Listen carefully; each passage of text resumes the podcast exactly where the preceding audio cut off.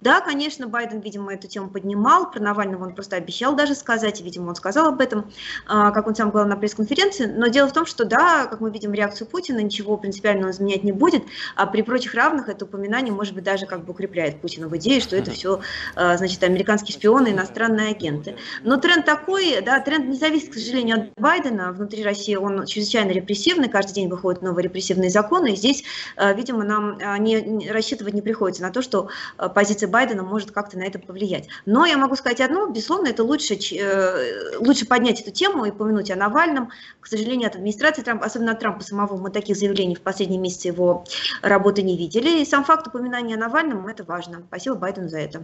Навальный для Путина, э, конечно же, враг. Э, он очень ценный заложник. Я надеюсь, на меня не обидятся родные и близкие Алексея, если я скажу, что для Путина, с точки зрения Путина, подчеркну это, Навальный это очень-очень дорогой товар. И продавать его надо. Ну, прямо скажем, наверное, даже не за летчика Ярошенко.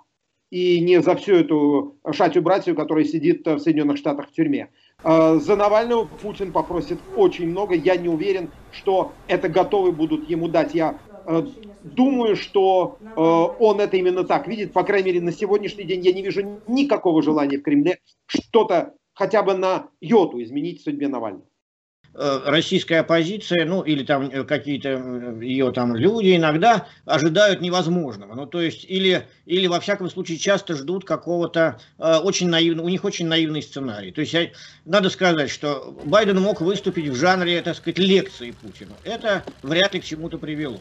А, он мог бы, сказать, наоборот, выступить в жанре э, значит, такого какого-то жесткого, злобного выступления. Это тоже ни к чему не привело. Байден выбрал на этой встрече, насколько можно судить по его пресс-конференции, такой риторический стиль который сводился к тому, что вот э, в такой мягкой форме я хочу вас спросить, а точно ли вы хотите последствий того, что будет? Да, ну, это одна из возможных форм. Э, но, тем не менее, основные темы, в том числе и связанные с правами человека, они, конечно, прозвучали.